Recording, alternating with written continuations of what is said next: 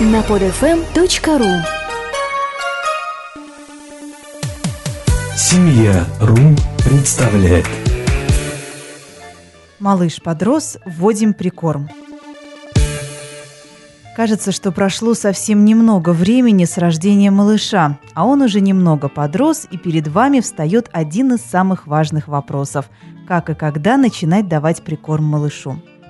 Советы педиатров вводить прикорм с нескольких капель яблочного сока в три месяца давно ушли в прошлое. Сегодня детские врачи советуют мамам малышей, находящихся на грудном вскармливании, начинать давать прикорм не раньше 6 месяцев.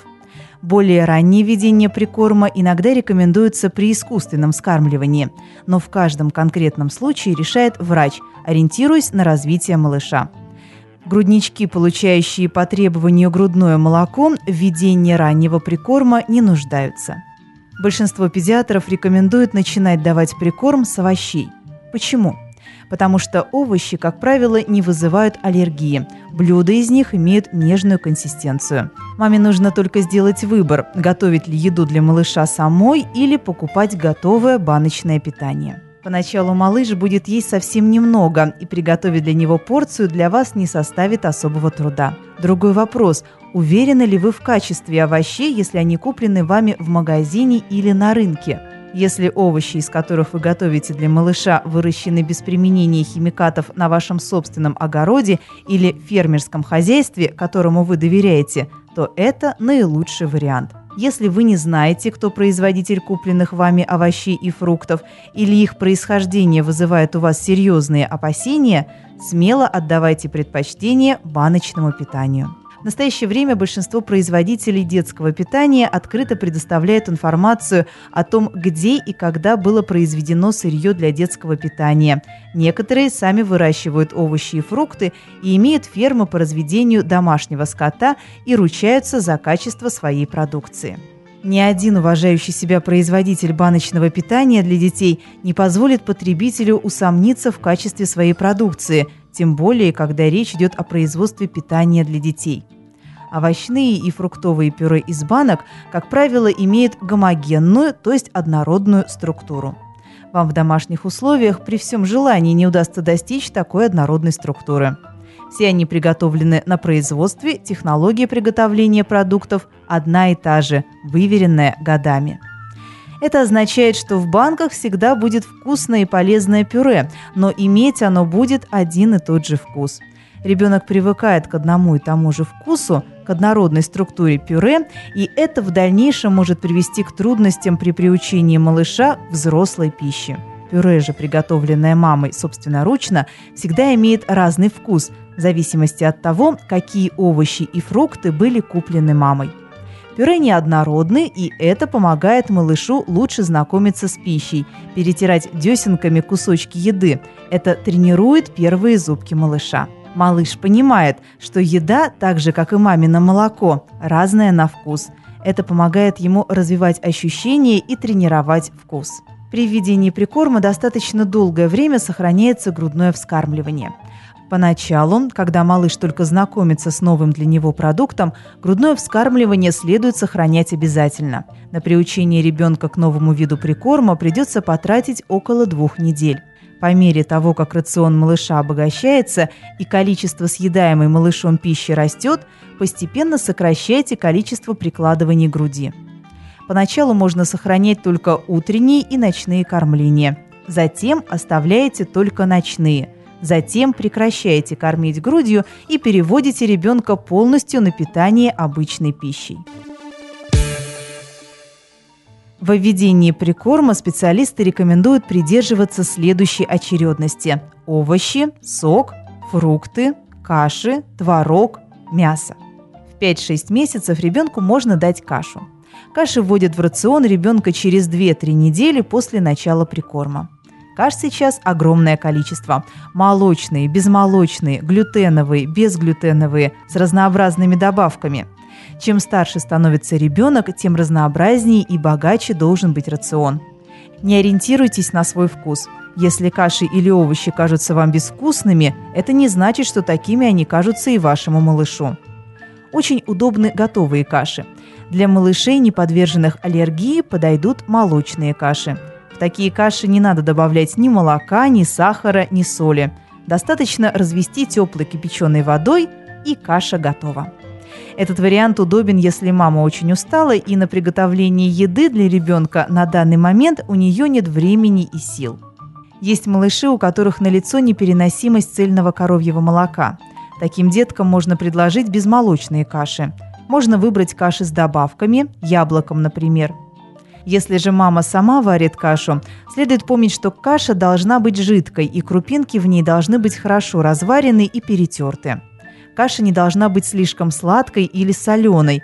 Помните, что рецепторы взрослого человека привыкли к более остро выраженным вкусовым ощущениям. Ребенку взрослая еда не подходит, пока он еще очень маленький. Если вы даете ребенку фрукты, можете начать со скобленного или перетертого в пюре яблока. Хорошо дети едят груши, так как на этот фрукт и соки из него у детей практически не бывает аллергии. Подбирайте фрукты по сезону, избегая только цитрусовых и экзотических фруктов. И не забывайте о правиле введения нового продукта. Новое даем только чуть-чуть и проверяем, нет ли аллергической реакции. Увеличивать количество продукта, если аллергии нет, следует также постепенно. Если на ложечку скобленного яблока у ребенка не возникло отрицательных реакций, это не означает, что на следующий день вы дадите малышу целый килограмм. Во всем нужна мера.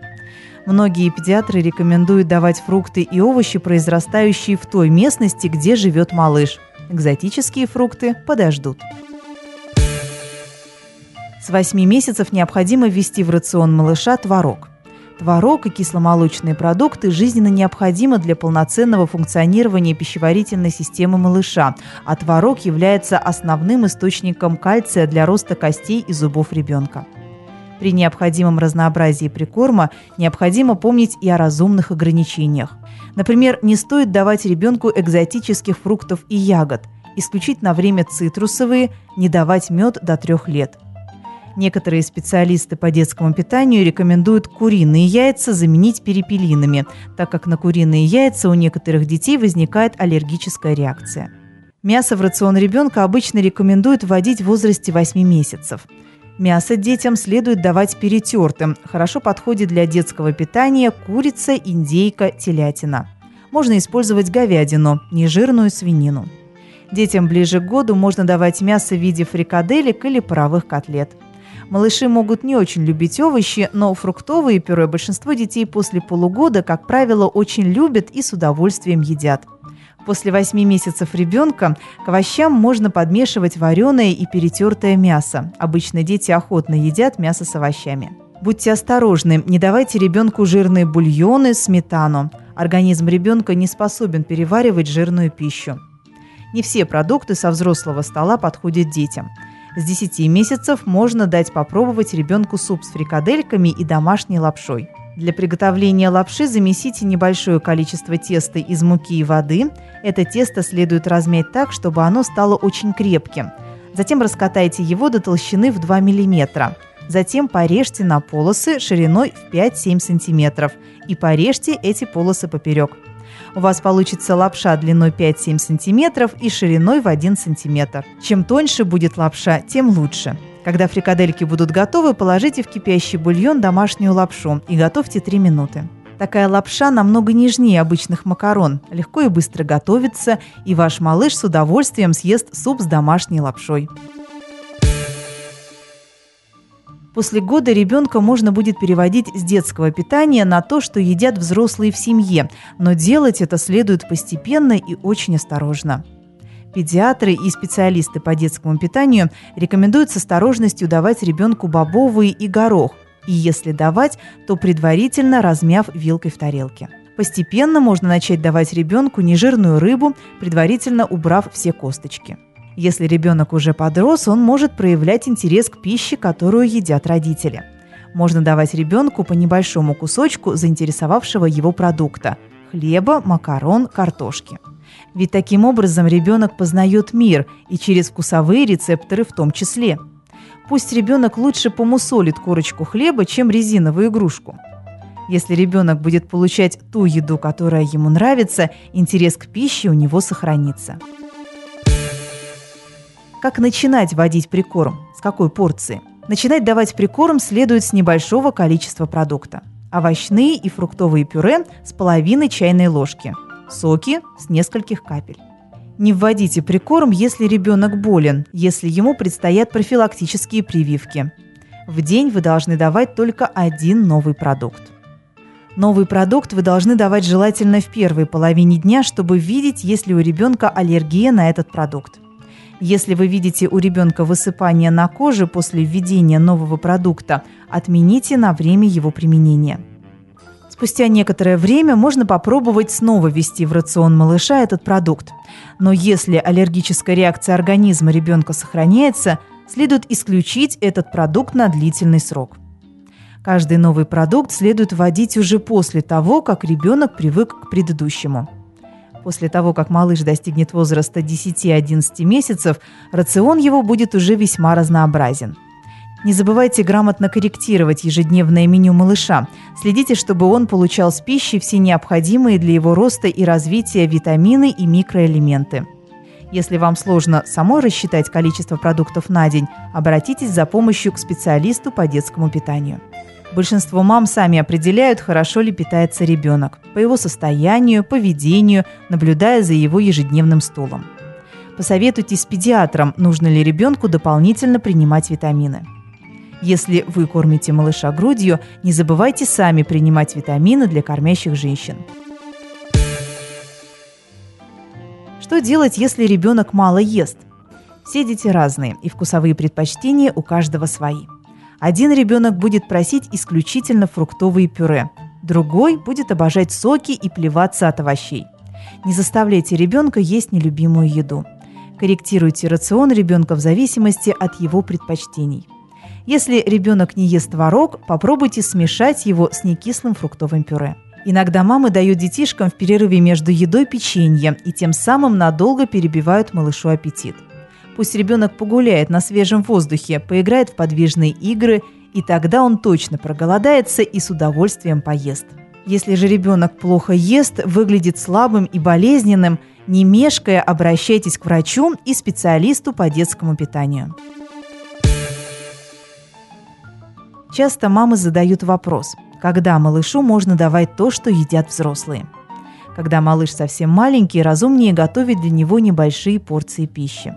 Когда малыш подрастет, можно брать ему часть еды из общей кастрюльки, отложив добавление специй, перца и соли на самый финал приготовления пищи. Если же вам предстоит поход в гости, перелет, длительные поездки, можно взять с собой баночки с готовой едой. В гостях или конечном пункте прибытия вам останется только разогреть еду – в любом случае, быть примерной женой и заботливой мамой намного проще, когда под рукой есть варианты, позволяющие сэкономить время, не навредив при этом малышу. Как и что вы будете давать своему ребенку, зависит только от ваших собственных предпочтений. Но стоит помнить, что именно мама должна следить за рационом малыша, чтобы он получал каждый день разнообразное и вкусное питание – Недостаток витаминов и питательных веществ может негативно сказаться на здоровье даже взрослого человека. Что тут говорить о маленьком ребенке, который растет и развивается? Соблюдая все эти несложные правила, каждая мама сможет безболезненно перевести своего малыша с грудного вскармливания на питание со взрослого стола.